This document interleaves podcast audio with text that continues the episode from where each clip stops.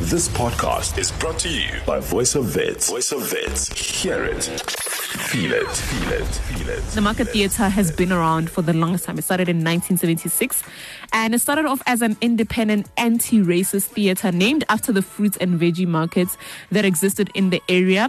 And it has given birth to the greatest performers in the country and in the world through film. TV and theater. And I mean, now they're celebrating 45 years in business. Yeah, That is a long time. That's almost half a century. Definitely. I mean, It soon it'll be 50 years. Next thing we know it, it's a century. I mean, its impact within society and how it has continued to empower young actors and even started a market theatre lab, which is training institution for aspiring actors trained by professional actors. So, I mean, it's doing some really great things. Most definitely. And what they have done actually in celebration of the 45 years milestone, they have put together an exciting program. And one of those programs is a play actually called Kamp Hoer Die Verhaal van Susan Nel, which will start on the 27th of January 2021 with multi award winning Afrikaans productions directed by Lara Foot and will be starring Sandra Prinsloo. Um, it will transfer also to the Rodibort Theatre from the 16th to the 28th of February in 2021. Um, and as you know, Khoiti, that most of the theatres have indeed been affected by the COVID 19. And in order for them to actually um, survive, they have had to implement and adapt actually to the new conditions. So they have changed their time um, from Tuesday till Saturday at 6 um, to Tuesday and Sunday at 3. So this is only to accommodate the strict curfew times, which are obviously imposed by the restrictions and the new regulations. Yeah. So as we know, theatre usually um, will be around 8 until 10, but now those times obviously have changed also due to the curfew, um, and they've also become really strict on things like sanitizing and social distancing, making sure that people feel safe as they watch theatre. Yeah, no, because that for me, that was the biggest worry. I mean, as COVID, I mean, since COVID started, how are people now watching, you know, theater? How are they, how, how are they making sure that people are safe? And are people even taking that risk to go even, to even watch theater in these times? Exactly. So, I mean, in an, in another interview that James had, he did say that, I mean, we had some really large numbers in December. So it was shocking for them to even see that people are still interested in watching theater, even in these COVID times. But he also assured them that we do take the necessary measures to make sure that everybody is safe, sanitize, make sure that the whole area is safe. I mean, we are going there later today. And, um, I just I, I I had to be sure that we are going to be safe, you know. Yeah, yeah. So shout out to them for that. Indeed. And in the first hour, we were talking about technology and the digital world, right? And I really wonder that with the pandemic and the rapid transition really to the digital world, do you think people are still believe in going to theater? Like, are people still interested in that? I think so. I think we we have some theater lovers. I mean, you yourself are a theater graduate, Of course. and you absolutely love it. So we do have theater lovers. We have people who are still interested in uh, the in the theater space. Yeah, okay, if you say so. I mean, if you are still really interested in the theatre space, please do let us know um, on our WhatsApp line 084 078 or just tell us on Twitter at VowFM. All right, I think we are now able to get um, James Ngcobo on the line. Good morning, James. How are you? Hello. Oh, Finally, how are you? Yes. and I've been trying to call you also. It's it's been giving us some problems, but that is okay. Thank you very much for joining us on Val.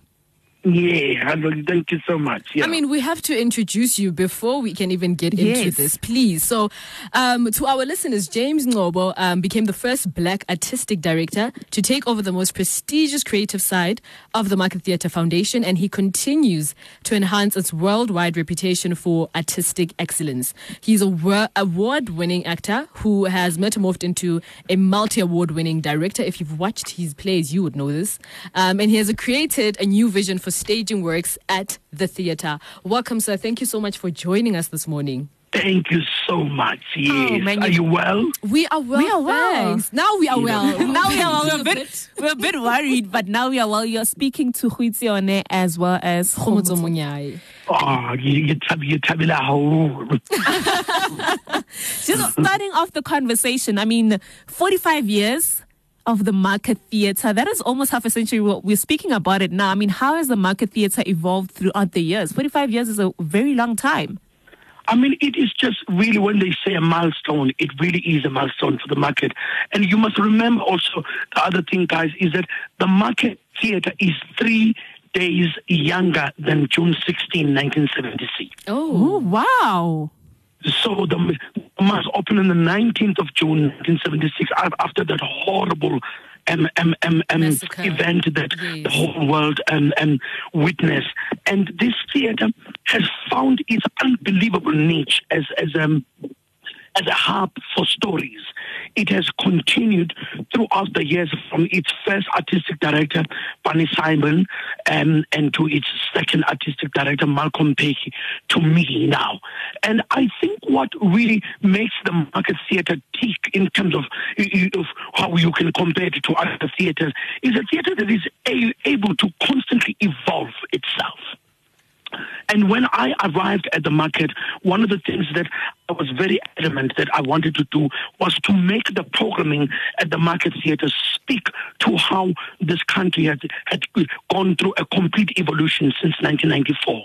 And the programming has been nothing but that so that we are not nostalgic as curators. We curate stuff that is in synchronicity with where the country is at. Yeah, yeah, indeed. So you speak of evolution, and I mean, the COVID 19 pandemic is definitely part of the evolution. And we just want to know how has the market theatre been affected by this, and how have you guys been able to adapt to this as well? You know, last year when the president um, um, um, um, announced the first closure that we went through, that that, that started the, the, the level five, three days later, the market was the first theater to to unleash programming. I sat down with my team. I said there is to do is to wallow in this yes. and mm. and and just go oh um we'll wait and and and be all negative and i said the most exciting thing that will make us stand out as theater is is how we we we we, we immediately adjust to it and yes. so Three days later, we had some of the some of the country's finest actors um, um, doing monologues. We started um, a monologue season, and after that, I commissioned new works, these 25 minute plays, and I gave it a title that it was called Ditsumo Season and and we did 12 of those from dance to dramatic works. We had people like Palisa Mazamisa writing for us, Napo Masheane. She wrote a beautiful piece, piece called Elelwang, and um and and and and and and and, people like Paul Slabolepszy. We started, and one of the things I was very to provide employment for artists. Oh, yes. Yes, absolutely. To make sure that actors are working, designers are working, and, and song composers are working, animators are working. And, and, and so we had that. I sat with the CFO at the market and we were able to pull um, some money that was allocated towards production. And I said, we are now going to migrate our programming to, um, um, to the online space. And But in doing that, we do not compromise on the quality and the standard mm. That the market is known. The market has 49 international theater awards, and it's one thing that when it comes to quality at, at, the market, we have to do that all the time because audiences, especially young people like you guys, are so fickle who have so much um, choice. There's, there's so many things you um, yes. um, that you can um, enjoy. And so we try at the market to give you something that is not in your lounge, mm. in, in your own lounge, in your parents' lounge. That is, that, what, that is what we try and do. And that is why we are still getting so many people driving all of young and old, come to the market because there is something immediate, there is something truthful, there is, there is something that oozes who we are in this country, but at, at the same time, it has a universality so that we are able to create work that is South African, but that can be taken anywhere in the world. And when we get to wherever we, we, we get to, we don't explain the work because the themes in the work are universal. I mean, you spoke about migrating to the online space? I mean, looking at the theatre currently, where do you think it's going in the coming years? Is that where you are heading? Look, I think I think what COVID has really done, it it is it has fast tracked a process that was going to come anyway in theatre. Theater, the future of theater was was uh, and has always been that it's going to go hybrid, mm. where we we have works that are watched by an audience live. We shoot them, and those that didn't make the live performance are able to watch it online. That is the future of theater all over the world. Yes and and that is why I'm saying that when you see um um um um, um, um sort of like um, um a scenario where sometimes people say, "Oh, we'll wait for this wave to go," it doesn't help us because we need to completely prepare ourselves for a, a bigger wave that is coming in in in entertainment. And you see with music, um, whether it's hip hop artists or other genres of of, of of of music, for the first time, some of our finest hip hop artists have not been performing since since March last year. That is true. And, and so it is worldwide and it takes that bravery and it takes the humility to also to